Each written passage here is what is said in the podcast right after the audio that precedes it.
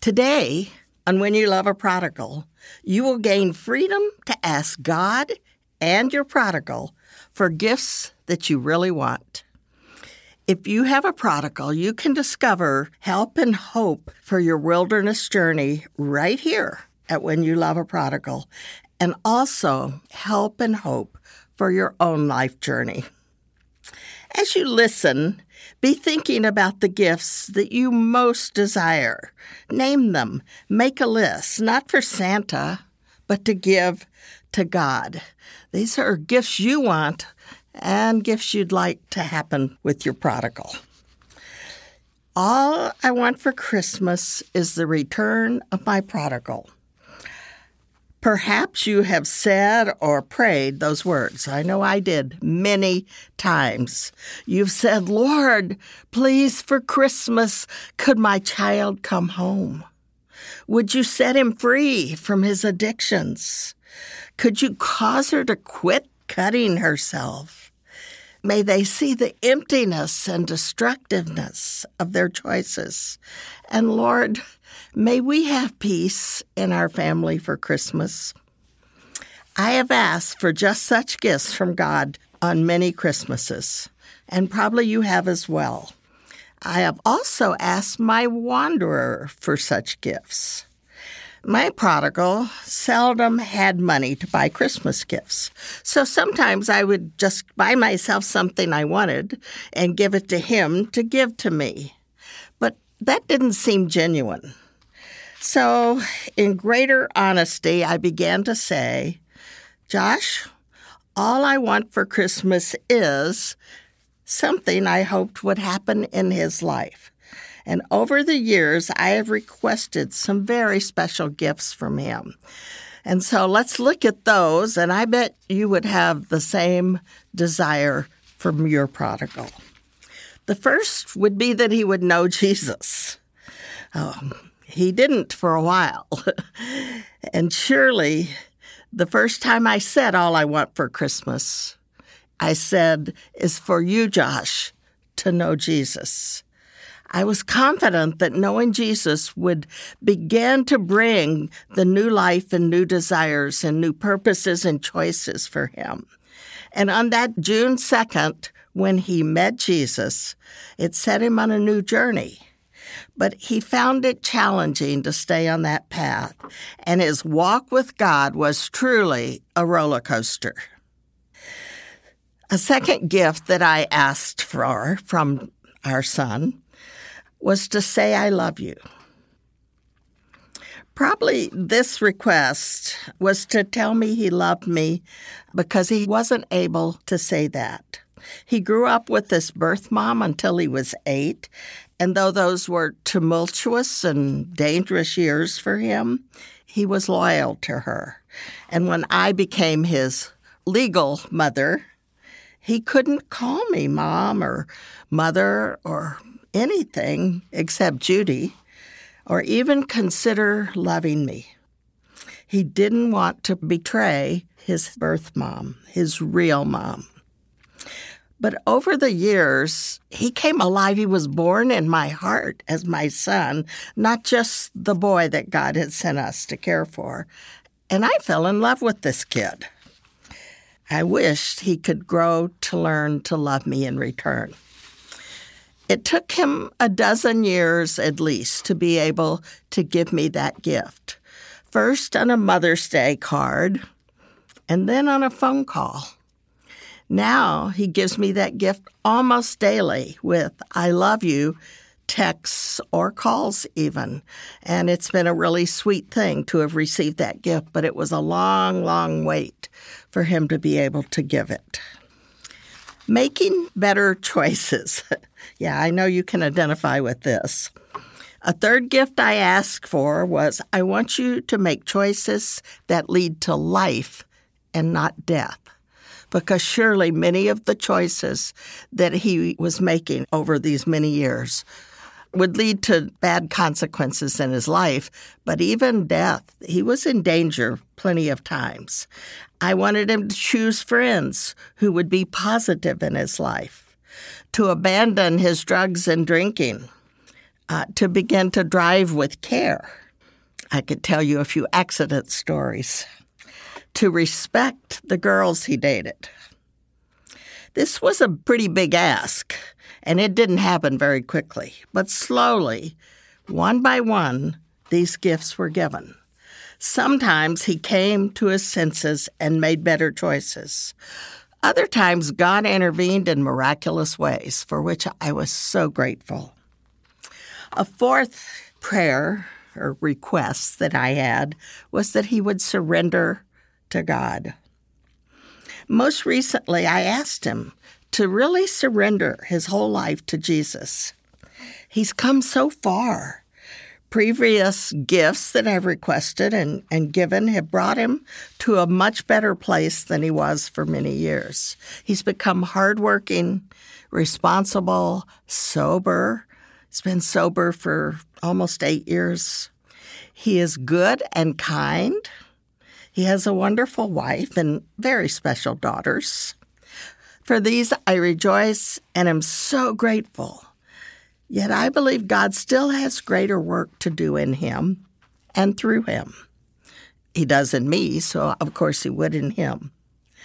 I don't know what that's going to look like, and we can't know. We don't know what God's got planned, but we can at least ask for what's in our hearts, what we desire. I urge him as I implore myself, my other children, and those I work with, anybody that I have influence with, don't settle for less than God's best. That will happen as he surrenders his will to God, as he commits to God's way and not his own, as he chooses day by day to walk in that way. He assures me he has given that gift, and he asks me to be patient for the work God is doing in his life. Of course, even as I have requested these gifts, I know it has taken God working in him to produce them. So I ask him, but I also ask God, the giver of very good gifts. And God hears my requests, and he has very good responses. The same is true for you. He knows the yearnings of your heart. He knows exactly what you want for Christmas, whether it's something personal in your life or whether it has to do with the prodigal in your life. And he is so willing for you to ask, to be honest, to cry out. We don't have to pretend and, and just ask for what we think God wants us to ask for. We can ask for what we think God wants, but we also need to ask for what's in our heart and in our mind and be completely honest with Him. He's willing for us to cry out to Him and I know I've done that many times for my prodigal, and I know you have too.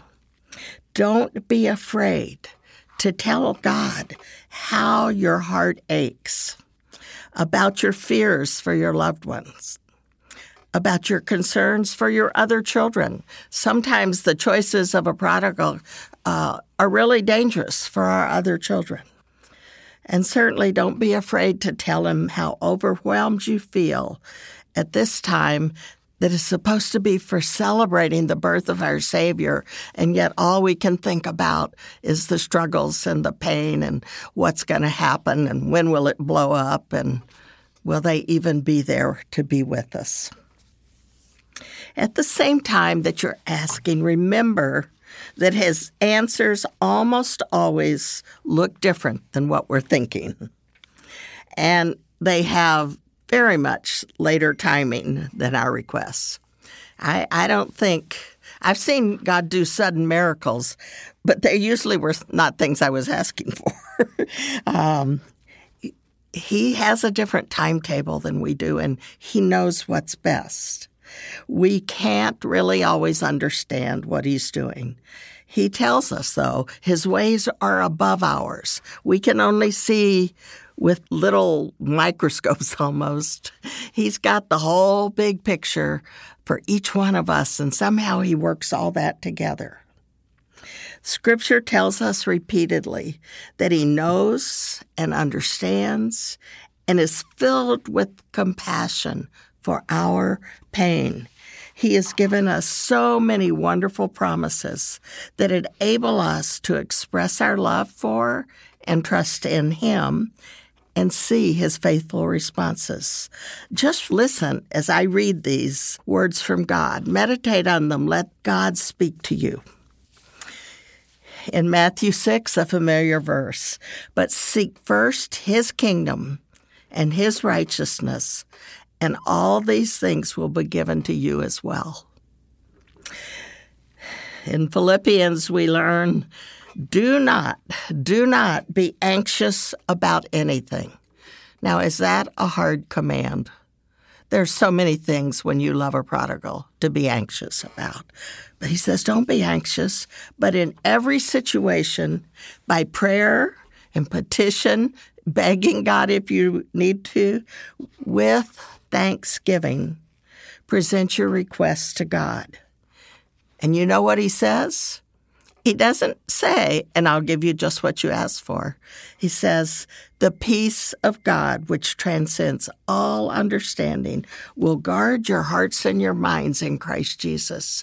So he says, come, be honest, bring it all to me, lay it out, make your requests with thanksgiving because you know that He's trustworthy.